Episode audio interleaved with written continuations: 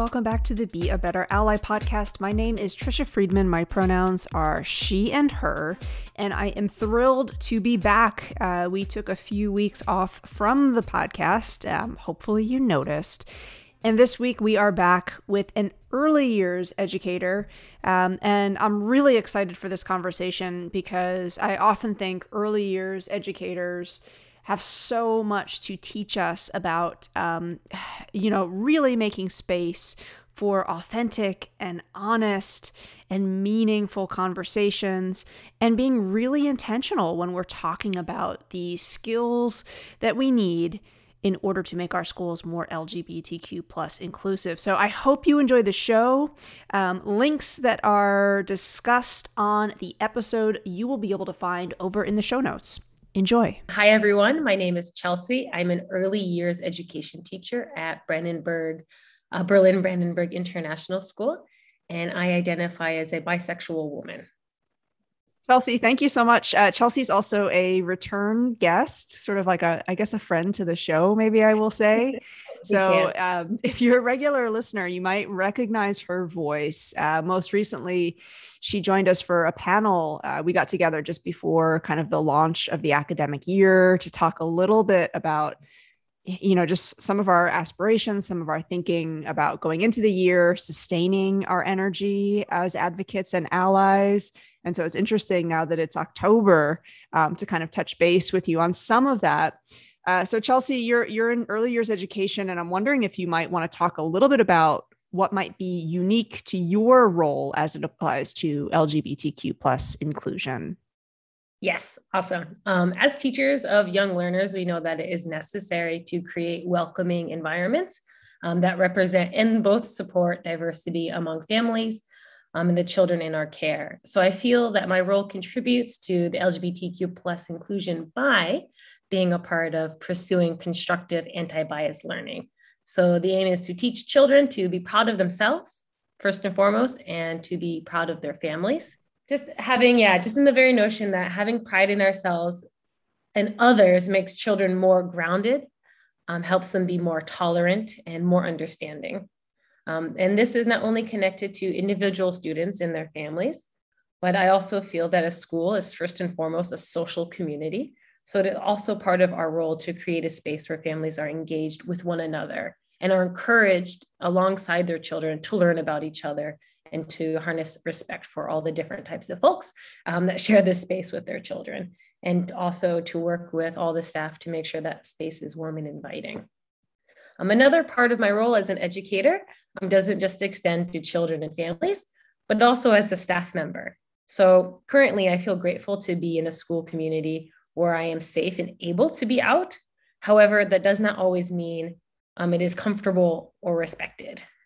And a unique part of working um, there is that I get to have trusted colleagues um, in which we can help each other with our own self reflection and we can work together to continue to build strong inclusion policies in which we may or may not have to question our leadership, which is somewhat challenging. And um, you know, this can cause a great deal of emotional labor, but part of being active in action, right, also depends on my capacity level at the time of the year and how much I have for that.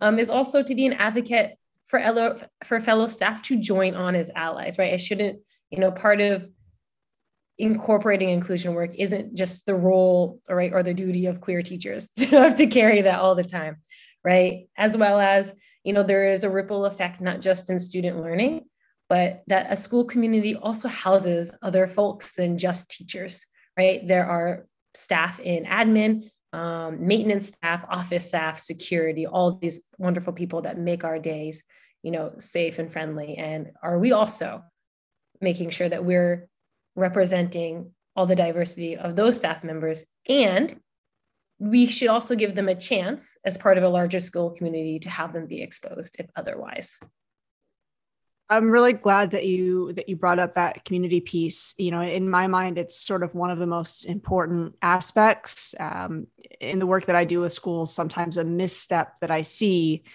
is, you know, like one person decides like I am going to be, you know, this is all on my shoulders. I am going to be the leader of this, and I always find that doesn't work. A, it's not sustainable. And I I just kind of believe, you know, if you're trying to do something for the community, it has to be with the community.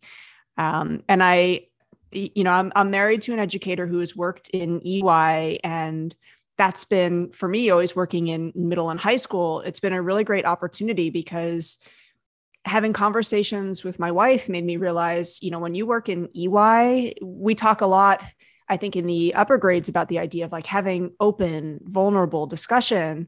And Chelsea, mm-hmm. tell me if I'm getting this wrong, but I sort of feel like if you're in the EY, that's not necessarily a choice. Like that's the default. It is going to be like, we're going to say what we think, right?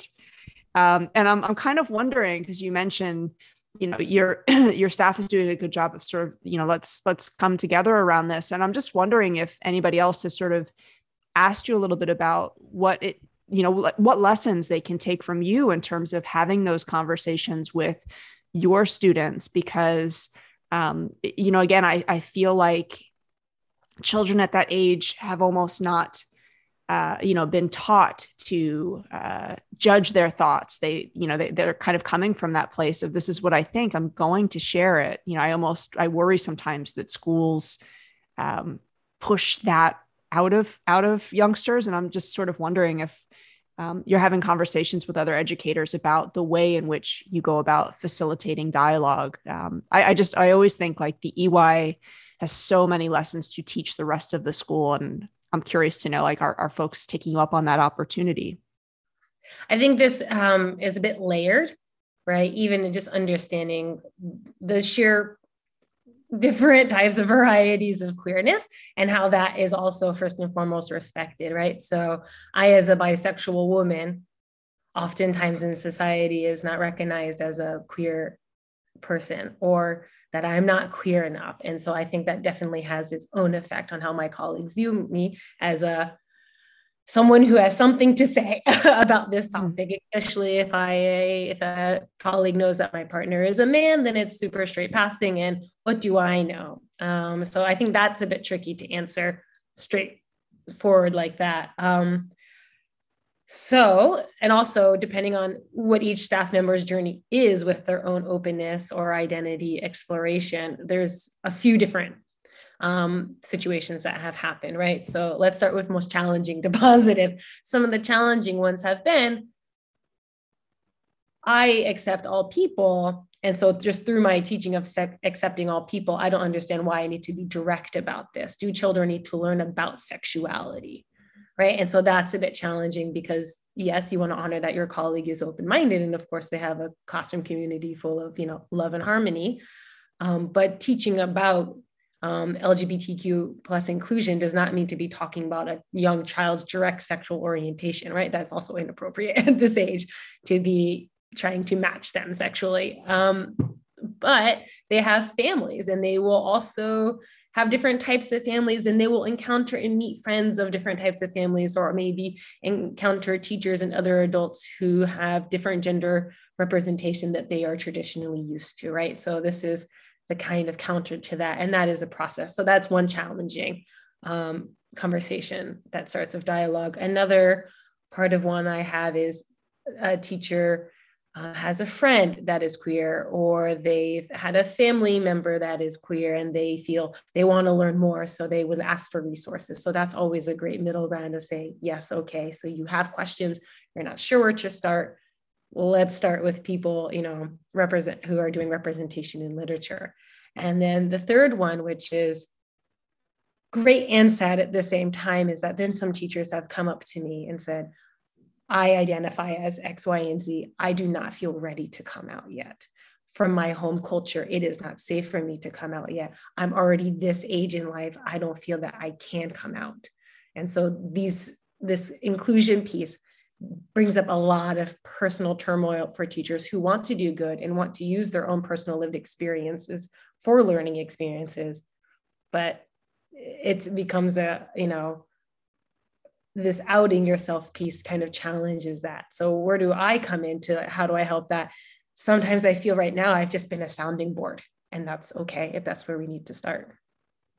Yeah, and that that listening piece is of course really crucial and I sometimes wonder you know, what are schools doing to support all the learners on campus in terms of really just understanding how best to be a listener? Um, because I, I, kind of think in terms of skills when we're talking about allyship. Um, I don't know. Sometimes I, I kind of I, I just wonder what foundation are we building with that skill set because it's so important.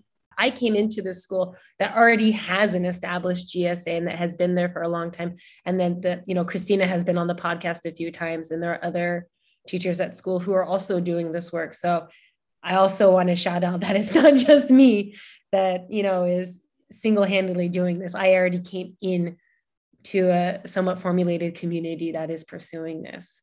And that has also been helpful for me to ask for their advice or for their experiences because they've already done a lot of groundwork.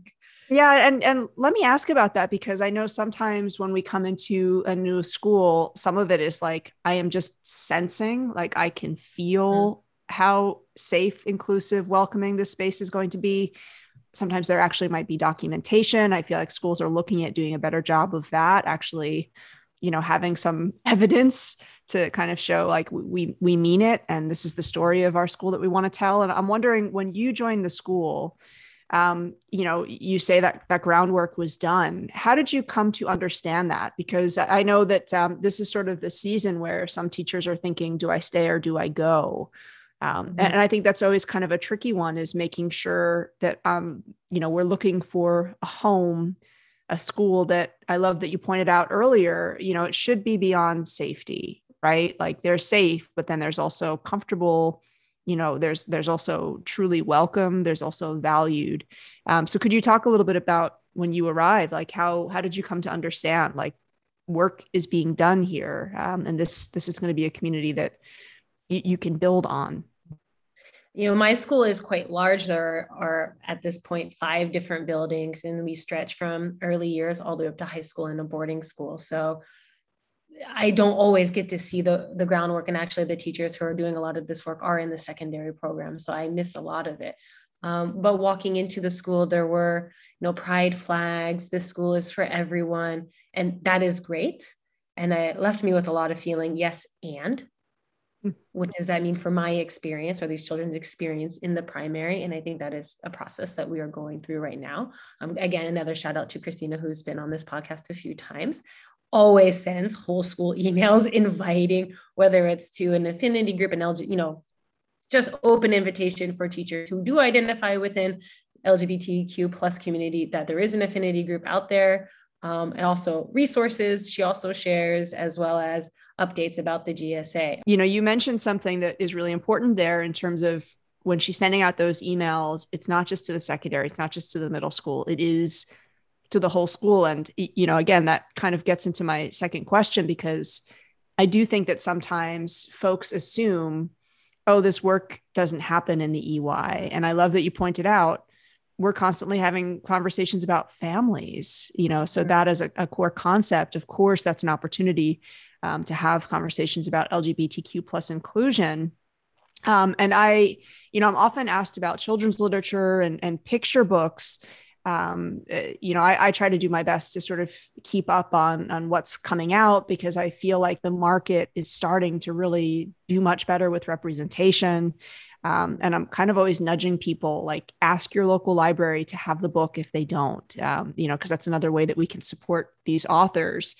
Uh, and, and I, I think sometimes when we're talking about professional development libraries, I've said this before on the show, get those children's books and those pictures picture books that again are telling stories about family doesn't have to look a certain way love doesn't have to look a certain way identity doesn't have to mean a certain thing.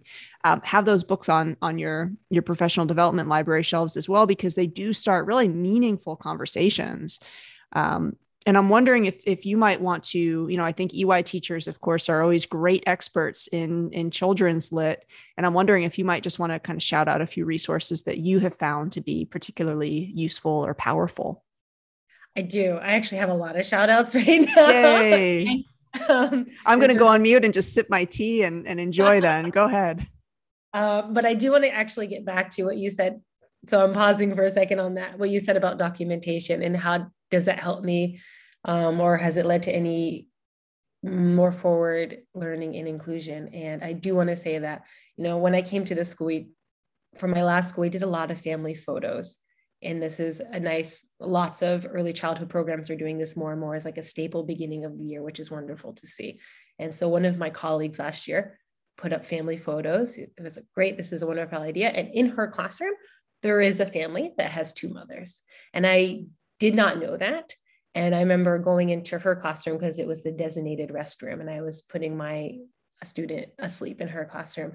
And I looked behind me and I saw this family photo of two mothers. And I don't know, moving to Germany during a pandemic, I hadn't there's lots of things that sometimes you forget about yourself or didn't really don't face all the time. And my heart stopped and I saw myself in that photo, you know, putting this child to sleep. And that documentation really hit me personally because I thought, yes, like this is a possibility for me. And I would want my child to feel safe and comfortable. And I want to be proud of whoever I'm married to. And I want to that to be honored and celebrated. So it really struck me at that moment.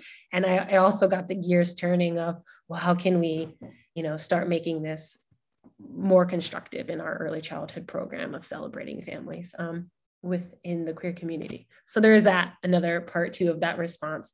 But as for books, whew, I'm glad you said shout out to libraries because book curators are awesome. Um, some of the books that I'm going to list are just ones that I've read in my classroom that have had great feedback.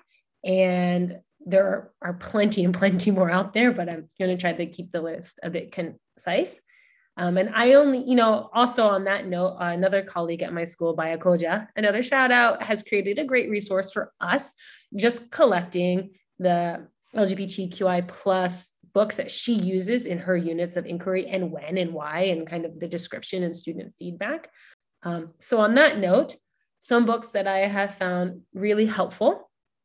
Um, you know, just talking about family, whether it's you're doing it all about me or who we are unit is one called Mommy, Mama, and Me by Leslie Newman. Um, she also makes another kind of sequel called Daddy, Papa, and Me. And those are nice, just showing those different types of family structures. Another one that has great illustrations that I have found really captures young children's attention is um, called Love Makes a Family by Sophie Beer which is one. And another silly one that I just encountered the other day is called The Pirate Moms by Jodie Lancet-Grant. And, you know, thinking about that as well, these are all ones of like people characters, but children also love animals. And it's also another part to be able to identify with animals and also respect them as part of our world. And there is, you know, a very famous book called And Tango Makes Three um, by Justin Richardson. And it's about penguins um, and these two dad penguins who want to start a family, but then need an egg from another. You know, and I also thought that this book, while it is based in, you know, two dads and understanding that family, I think families who also use donor eggs or also have a, had adoption, that is also another great resource for those all families. And that could be something where children who are coming from those different backgrounds can actually find similarities with each other and commonalities. And so that is something that I have reflected on. Um, another book I think we'll talk a little bit more about if we talk about Pride, but it's called This Day in June by Gail E. Pittman. And it is awesome. it just talks about pride. And the, I like the books. It's very sing-songy and rhymey, which is great for pre-K. And uh, the beginning of the book talks a lot about the feelings one might feel at pride. And that is all early childhood is not just what is, but how does it feel? And so tapping into that, I find is very, you know, um, alluring for children and, and it makes that day even more special because then they can relate with the characters. Um, going into kind of gender and expression, um, another famous one is Pink is for Boys by Robb Pearlman. And there's also Julian is a Mermaid by Jessica Love. So these are, you know, kind of breaking down traditional roles and what does it mean to express yourself. And there is another book that's not people based, but it's a crayon called Red, a crayon story about a blue crayon named Red um, and what that character goes through. And I think that's also great. You know, it can mirror so many different things that a child is going through. Perhaps a child is being exposed to different types of identity and expression. Maybe they are struggling with something similar to this. It also could just be, you know, we often find in international schools children who are displaced from their home countries and are somewhere else where they are not sure where they belong and how do they be themselves, right? And so I think that's kind of going back to Tango Makes Three, also finding overlapping themes, right? It doesn't always have to be singled out. This is you know, just about queerness or this is just about gender expression, right? This could just be, I am a person and I am going through this and how can we relate to each other? I think having all of the different options are important. Um, and, but to get, you know, representation is also important. So a book called I Am Jazz, um, based off Jazz Jennings' own life and written with Jessica Herthel is about a transgendered child. And so that's, you know, again, as I said, the spectrum, large and small, something that's a little bit more conceptual and something that's always very true to the point is great. And there is a book that I came across this summer at Porter Square Books, thank you, called What Are Your Words? Um, a book about pronouns by Katherine Locke. And it's a very wonderful book. It's not the most lyrical for young children. However, sometimes picture books are not just for children, they're also for the grown-ups in their lives. And I find it very simple and to the point and direct and opening and inviting. And I think that is a great resource to have. Um, and just to kind of end on this note that it doesn't always have to be this book is just for understanding LGBTQ plus families, right?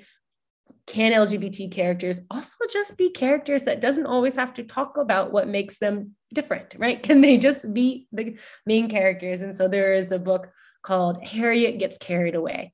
And the main character, Harriet, she has two dads. But the story isn't about two dads. It's just Harry gets carried away with big ideas, and two dads are just a part of it. And so that's also wonderful to have. Um, there's also another good book that I use in early childhood. It sounds a bit young, but I have multilingual learners. So sometimes board books or like simple ABC books are great just so they can learn some introductory vocabulary. And there is one by Barefoot Books called Baby's First Words spoon is in there, hat is in there, but you know, the baby's parents are also two fathers. And that's just another form of inclusion in a way that is just natural because it is. Yeah, and I'm so glad that you that you brought that up because I, I I sort of think that's one of the things that um you know we want to be careful not to otherize with you know trying to bring books in to be inclusive so um, uh, you know, I, I, know sometimes I, I will hear teachers say things like, oh, you know, yeah, we're going to get those books out in June for Pride Month. And it's sort of like, you know, what about the rest of the year? Uh, you know, especially as you were saying in, in early years, you're, uh, you know, you're having such important conversations about family really right from the start of the year. So thank you so much for that list. And I completely agree. You know, that book, um, What Are Your Words? When I think about um, books that could should be could be should be on our professional development library shelves that's a wonderful example um, because i know sometimes people feel this tension of oh i haven't asked someone for their pronouns before i'm not you know i feel uncertain in that conversation and you know in terms of a a great guide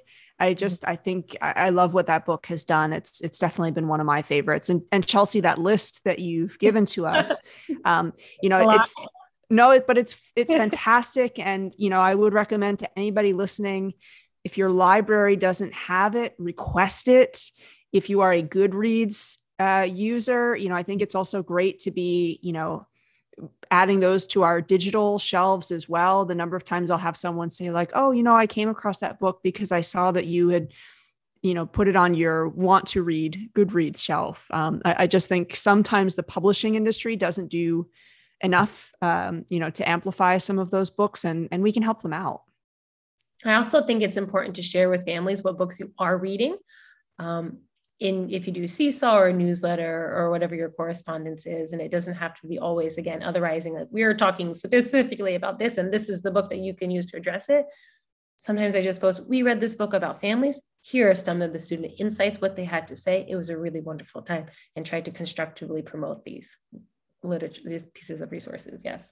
That's yeah, that that transparency piece. And I think sometimes also, Chelsea, I'd imagine for families who are thinking, oh, when I was growing up, you know, we we never read a book like that. What would that conversation have been like? Um, you know, for you to reiterate, it was a conversation like uh, you know almost any other book that we had. It wasn't, um, you know, I love that you pointed out earlier. Sometimes I know people think if we're talking about LGBTQ plus inclusion or identity, they think we're talking about sexual intercourse, which we're not.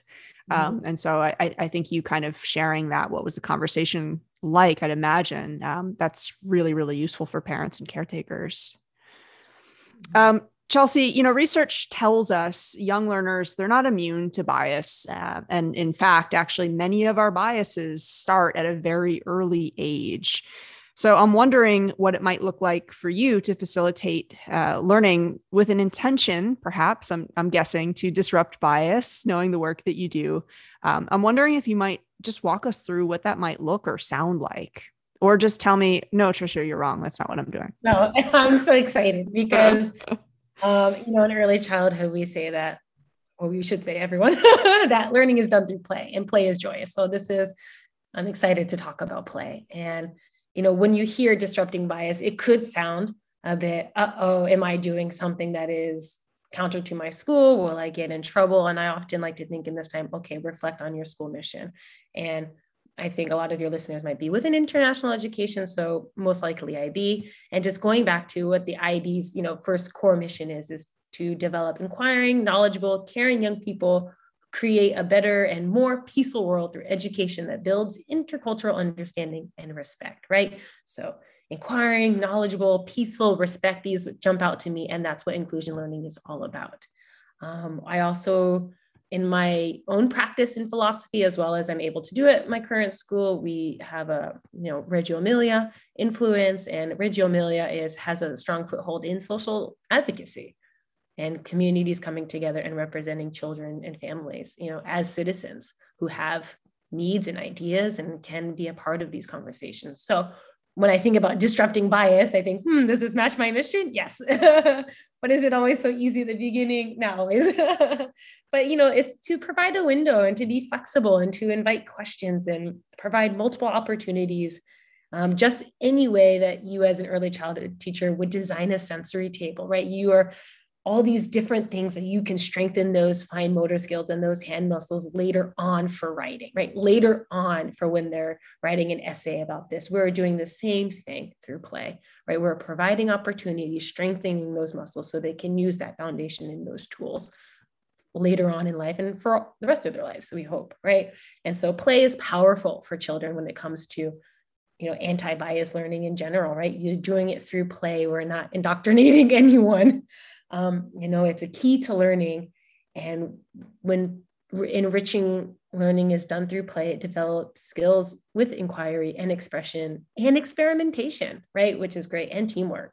And so we already talked a lot about books and resources, which is number one first. A nice early childhood classroom should be stocked up on books. I also think placement of books is important. So if you are learning about who we are and you have your family photos up on the back, perhaps also stationing a book that has a different type of family. It could be one of the books that we listed.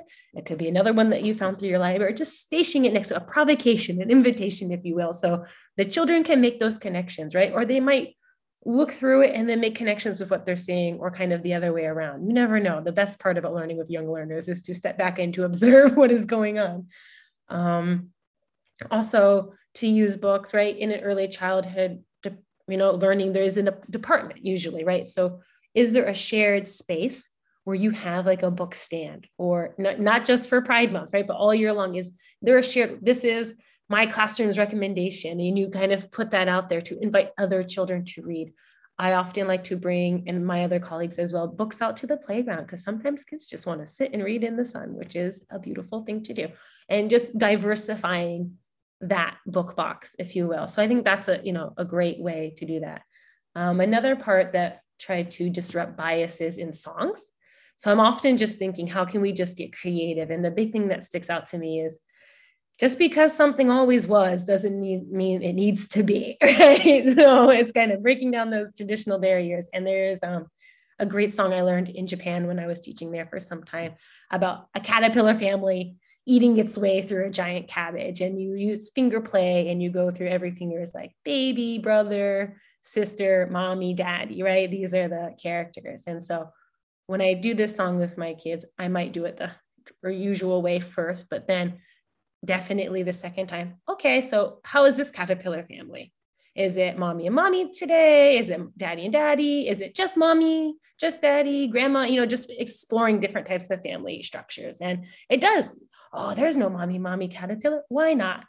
You know, you can have that conversation with your young learners, or if you do have your library well stocked, and these are already part of their everyday conversations and experiences, that kind of song transition doesn't sound stressful to them. Oh, okay, yeah, we can do this one.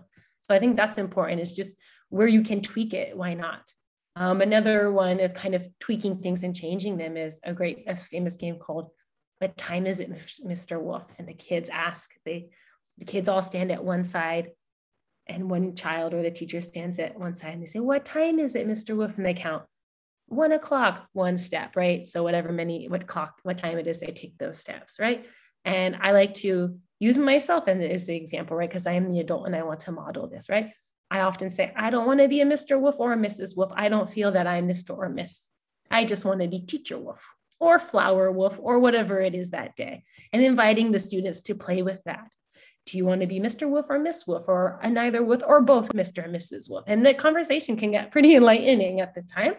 And after a while, too, it's just no big deal. Oh, okay. So that's a safe way, right, to experiment with that.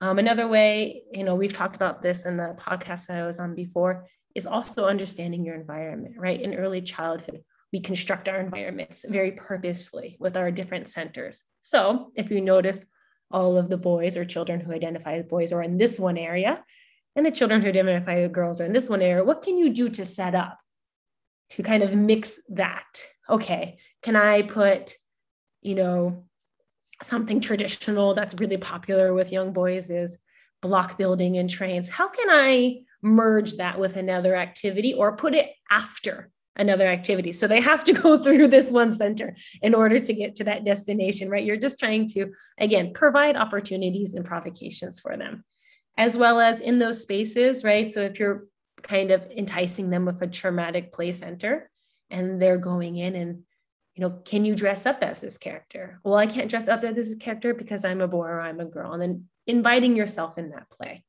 right? And having those conversations with them as they are happening. It often happens too with young children when they play family. There's always the fight. I'm the mommy. No, you can't be the mommy. I want to be the mommy. The real brain explosion is you going, why can't there just be two mommies? Okay. You know, and then having that dialogue from there. So that's another um, fun one. And, you know, another thing is also representation. So this is kind of leading a bit away from play, but what does your classroom look like, right? Are your families represented? Um, do those other families have an opportunity right now in Corona is very challenging to see in some way and be shared with in some way? What are the other families in your classroom? Um, do you have the progress flag in your classroom and why? If you do have the progress flag in your classroom, are you, or it's in your school, are you checking in with yourself as a teacher, right? Am I providing opportunities that support the values that this represents? Um, and I have kind of a little bit of another long antidote, but we are doing an activity called, you know, Living Things or MPYP. And I like to not tell my students often what the title of the inquiry is. I like to set up tables and have them try to figure it out. It keeps them busier a lot longer. and so we are doing living things and they're trying to figure out what are we learning? What is this? So we're making a list. We're learning about bees. We're learning about this. And one of the topics they came up with is families. We're learning about families. And so as I'm writing down their ideas, and visuals are very important for this age, not only just because they're young, but multilingual children. I'm getting pictures for them, right? So they said bees, get a picture of a bee. They said rainbows, picture of a rainbow. They said families. And then as I'm doing my Google search, I'm very deliberate how what photo will i use for a family to use that in you know in collaboration with conversations with the children? And i will share that again with families on the newsletter. So it says children are talking about families. Here's a picture of a family. It might be different than what they're usually used to. So those are kind of different ways how i incorporate it into the classroom. I love that chelsea because i i feel like what i'm what i'm hearing there is sort of what it means is just being open to possibilities and to be really valuing creativity before compliance. And you know, I, I, as I reflect on even my own schooling, I feel like so much of it was about being compliant, right? Mm-hmm. About this has to fit here, this has to be done in this way, just because. Um, and and I, I love that you're you know, you you even reference the the question several times. This idea of just asking why not, and just asking why, um, and being comfortable, sort of with the open endedness of that, which you know, I know we talk all the time about inquiry and, you know, curiosity is important. Um, and I, I really do think it's important as an educator every once in a while, no matter what age group you work with, if it's adults, to really check in and, and ask yourself, you know, what were the opportunities that I provided for genuine curiosity and what might be what might be some of the opportunities that I shut it down. Yeah. I also think it's important, right, that the weight always isn't on teachers. We carry so much and we do so much and we play so many roles, right? So part of this disrupting, you know, bias thinking is also where does your leadership and admin team support you in this, right? I, I mentioned this before. If there is a pride flag, is it just for tokenism or is it really something important to the school? And I think that is important to understand because marginalized folks could make the mistake of coming out or saying something personal in a space that is not actually safe for them or comfortable for them.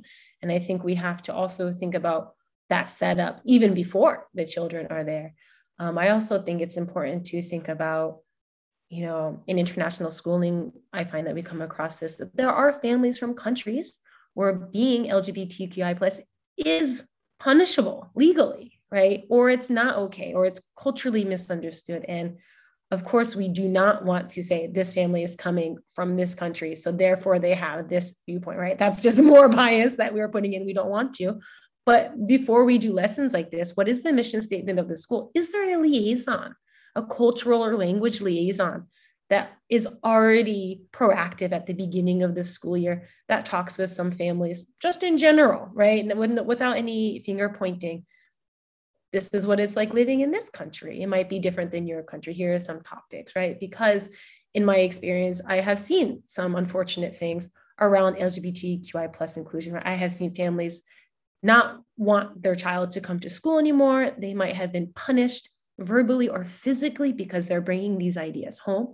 And if we're talking about safety and comfortability for students in the classroom, we have to make sure that those ideas are going home also in the same manner, right? And do those families have resources if they're confronted with something challenging. Um, yeah, I just wanted to throw that out there because it is a it is a big piece that I'm thinking about lately and how I navigate this. Yeah, and you know, again, just remembering that families, you know, the families are a part of your your school, your institution, and to ensure that you're including them. And I I love that you also point out, um, you know, school leaders, we need you in this work. So if the flag is there, it's wonderful when school leaders actually are willing to make public statements about why um, mm-hmm. because i know sometimes the assumption might be uh, that the flag is just there as you said you know as, as it's tokenistic thing. So it's always great i think when school leaders are willing to sort of go on the record or or visit in classrooms with students or you know just virtually even speak to here's what mm-hmm. this means to me. Um, and i know that there are some school leaders doing that work um, but uh, again I, I i just think that's a piece that as an educator you're right you know i we we look to them for that guidance and so do the students so do the families um, chelsea i am coming off of a weekend at Learning2 there was a virtual event in Europe. And I was talking to a few folks about um, a website that I'll be talking about a little bit more and more as the year goes on. It's called queerwisdom.com. Uh, and basically, it's a, it's a space that um, luckily pride and, and less prejudice has partnered with me on this we really w- just wanted to create a free space for educators like yourselves uh, who have you know great wisdom to come and share in terms of thinking about the planning of pride 2022 um, you know in conversation with others last year i just kept noticing that i was hearing this refrain of oh, you know, we ran out of time, so we didn't really do very much for Pride. And that's something that I feel like I've heard echoed year after year. And it just has me thinking a little bit about how. A, I'm a big believer that pride is something that needs to be sustained all year, but I also do think we have so much to learn from one another, right? Different things have happened at different schools. And I just think when we have a place and a space to go and, and learn from one another, um, it's a wonderful thing. so I'm wondering, um, you know, I know that you have some expertise in thinking about pride and what it can mean at a school and, and just sort of, you know, ideas around bringing it to life. Uh, I'm wondering if you might just sort of share some of your past experiences with Pride or what Pride Month has meant to you. Whew, that's a big one. it's a giant question. I'm sorry. That was like um, five questions in one. It is. I mean, I'm my again, my response is going to be both my personal response and my teacher response. And my personal response is that pride has always been this, you know, I lived in Japan for almost 10 years. Um, and I moved quite young when I was 19. And at that time it was not so accessible right? And so pride when i looked on social media it's like this dangled day in front of me where i always was longing to be a part of but couldn't yet right? And i'm also again like i said i'm bisexual so bi erasure is a huge thing and you never feel like you belong or i have felt like i've never belonged in one category or the other and do i even get to go and celebrate right? Which is sad. So you know, pride for me, first and foremost, means tackling my own internalized queer phobia and, you know, getting rid of that shame and finding community in which I can be reflected in and have reflection about how we have come to this point and where can we go forwards. And so that's for me personally, um, as a teacher, it wasn't until around 2018 that when I was interning at a school in Boston that a child had brought up, a third grade child had brought up, what about pride right? And i know boston is a very progressive community so this conversation was a little bit more accepted but they said what about pride? It's at the it's like the saturday at the end of school like let's go. And all the teachers thought yes let's go. And that was the first time for me even kind of edging out of that was one of the first years edging out of my own internalized biphobia. And i was walking with students and families and it was community and it was love and it was accepting. I thought, oh, yes, like this does deserve a place in education. And children are able to be a part of the conversation because a child had started this conversation. Um, so there's that. Um, last year, so it's been a bit tricky with Corona, right? But so, so there's a bit of a gap. Um, but last year in our department, in the early childhood department, me and some colleagues were talking, and we thought, you know, we're talking about pride or what do we want to do at the last week of school. And so in my own reflection of this, I do wish it was longer than, you know, just June.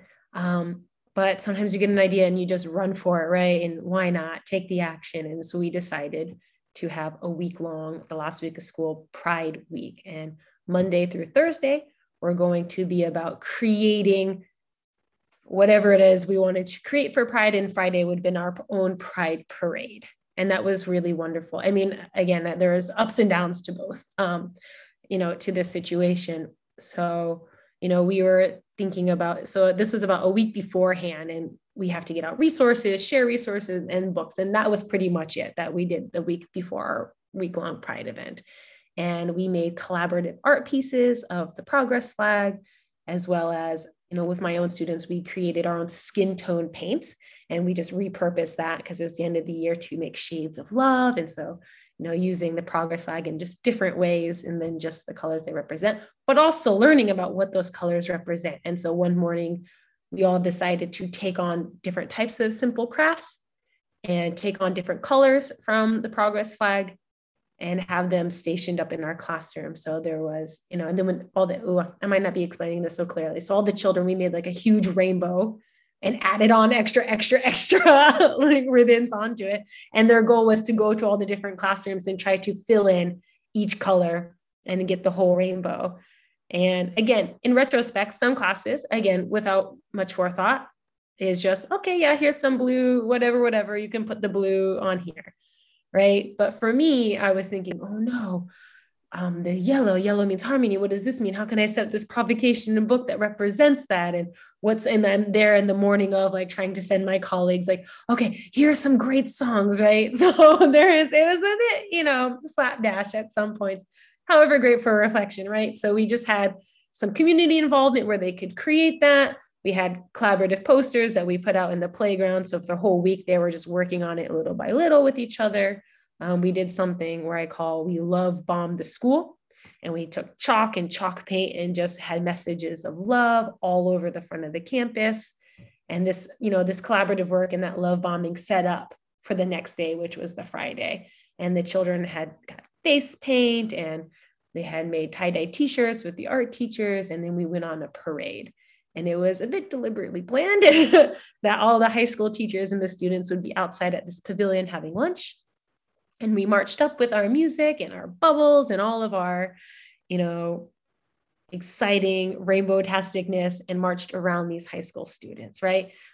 However the part is that we don't want it to be too gimmicky right? And we're trying to catch up. So why are we doing pride? So again another little you know okay okay like what do we do? I watched a lot of sailor moon growing up for more reasons than one i found out later in life but you know lots of hand movements and dancing were a big thing so i taught the kids you know we're telling our school which is a big sentence for little kids we're telling our school but that's important for me that they know that you can question your institutions right? And that's what pride is about. So when you think about pride is a parade and it's fun and know can children be involved in this? First and foremost yes but it's not just about that. To have fun with that is just a you know a privileged experience which we can go into later. But pride is action right? So i want and I, children can get that simple understanding. We're telling our school something right? And um, i wish all the viewers could see this but i'll try to act it out for you. It's stop and we stuck our hands out as a you know stop sign and think pointing to our heads did a little jazzy movement to think about love. And we practice that. We're telling our school to stop and think about love. We practice that a few times, and that is why we are doing this. And we just created a ruckus and it encased all of the high schoolers that they were sitting very surprised in this pavilion and just shouted at, at them a few times and invited them to sing and dance with us and also get involved in some collaborative art which was wonderful because some of the high school and middle school students came up to us and said, I am queer, I don't feel safe. Or that's when some teachers came up to me and said, I identify as this, but I don't feel okay being out. Or older students are engaging with young children in this civic action, and these young children, whether they understand deeply or not about advocacy, they know that they can be a part of something with all different ages to tell their institution something, right? That kind of core value of what's going on for Pride. Yeah.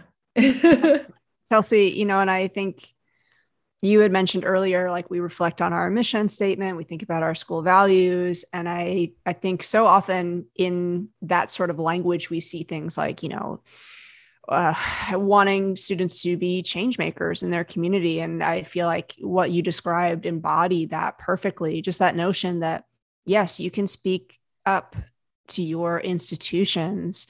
Um, I worry again that schools teach that out of students rather than giving them opportunities to really enact it, which is what that pride event sounds to me like it, it did, which is beautiful but the other thing there that just sounds so valuable, um, you know, I'm, I'm, doing my master's in educational leadership right now. So quantitative, qualitative research, like just, uh, you know, I'm hearing those words in my, mm. in my sleep. And, you know, I, I know that schools sometimes are trying to do more surveys and more panels to invite students to share their experiences in terms of how safe, how inclusive they feel their school is and that's you know we need to do that that's fine but i also think you know you mentioned love bomb i feel like we google survey bomb students all the time and uh, you know I, I know that students are kind of over that and i love that what you're showing is sort of this creative provocation that's going to invite authentic genuine response. And just in terms of like a method to start a conversation that is not a survey that is so beautiful that is so meaningful. Um, and you know I, I, wonder how many students and members of staff shared those thoughts and they might not have shared that in a survey. They might not have wanted to have sat on a panel so I, I think any school leaders who might be listening and they're thinking you know i would love to know more how folks are feeling and thinking about this having art as a pathway to start that conversation um, that's just so so so powerful i'm i'm really glad that you shared that some families who are you know same sex families came and that was really meaningful.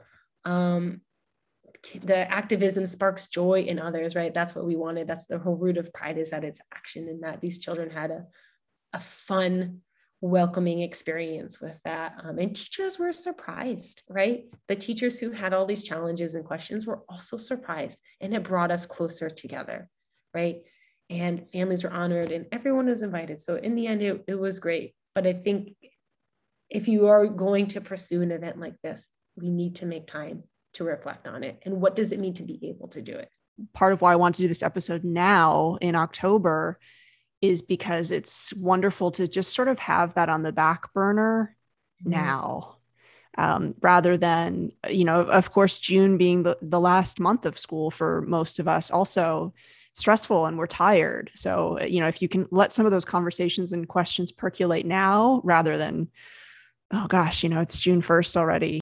And I I don't know about you, but I feel like every educator that I'm talking to right now, the fatigue that is there, you know, for multiple reasons. That's a whole nother podcast episode. Um, is hard. And I I do think for educators everywhere who are invested in this kind of work, it was not easy um, without the global pandemic. It's harder now, and it's harder, I think, now, you know, that we're deeper into the pandemic. And I'm wondering, you know, what are you thinking in terms of just sustaining your own wellness?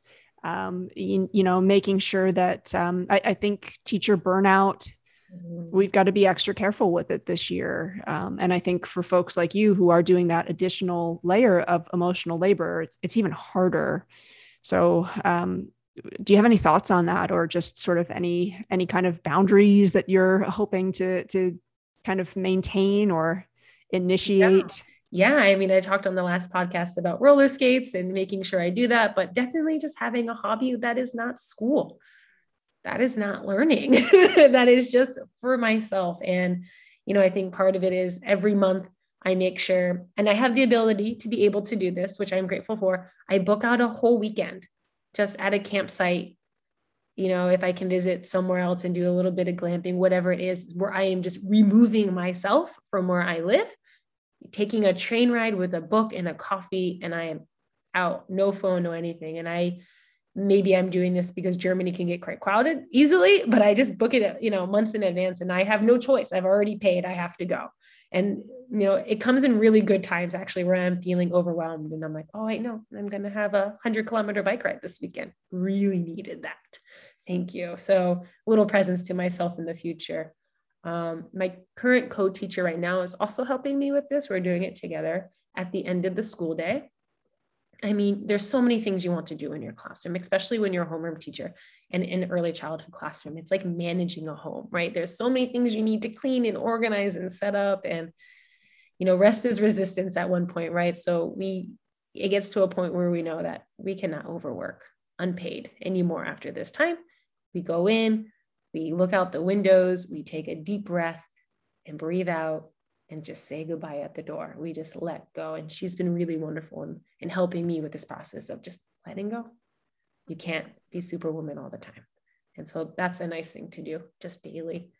Um, and then another thing, you know, kind of similar to what I talked about with roller skates before, is that I'm connecting with communities where I feel represented, right? So if I'm feeling that doing queer advocacy is not so respected maybe in my personal life or with my colleagues all the time 100% i need to ensure that i have my cup also being filled right? That my bucket is also getting that. And so am i involved in communities outside of school that are you know perhaps queer communities or flinta communities that are doing other hobbies and things that i enjoy? So that's something that i'm maintaining. That's great chelsea. And i uh, you know again i I really I appreciate what you said there about having a colleague kind of in on it with you because that's what I have found to be the most useful is like you have somebody who helps you hold yourself accountable to these things because it's it's so easy I find you know our identity as educators I think is tied up in how much we care, how much we love learning so that kind of overlap over you know I'm, I'm an educator and that's at the core of who I am is kind of a dangerous thing sometimes because if we're not doing that recharging, um, it, it, it's hard to do the emotional labor that is being in front of a group of children um, and navigating. You know, I, I think one thing that's so unique about working in a school is you have so many different layers of folks you work with, right? Um, you know, I, I don't know. Somebody can can write into the podcast and let me know if I'm wrong, but I, I think in most other jobs, even just the hierarchy of who is your boss is more straightforward. Um, but if mm-hmm. you're working in a school, there's so many other people's needs um, that factor into what's going on within your own day. Um, so I, I, just think that's that's really brilliant that you've got you kind of have a colleague who's going to you know also be that person with you at the end of the day to remind you um, because it's it's hard to keep to that stuff on our own sometimes. So thank you so much for sharing that. And chelsea thank you for giving up some of your time for the podcast again. Um, it was really great to you know talk about so many different things on this episode. So thank you again for the time the energy the effort um, and uh, i hope that uh, this coming weekend, you've got some roller skating time or some camping time or some downtime again. Maybe camping and roller skating happen together. I don't know. Yeah. Maybe. Thank you for having me. Thank you.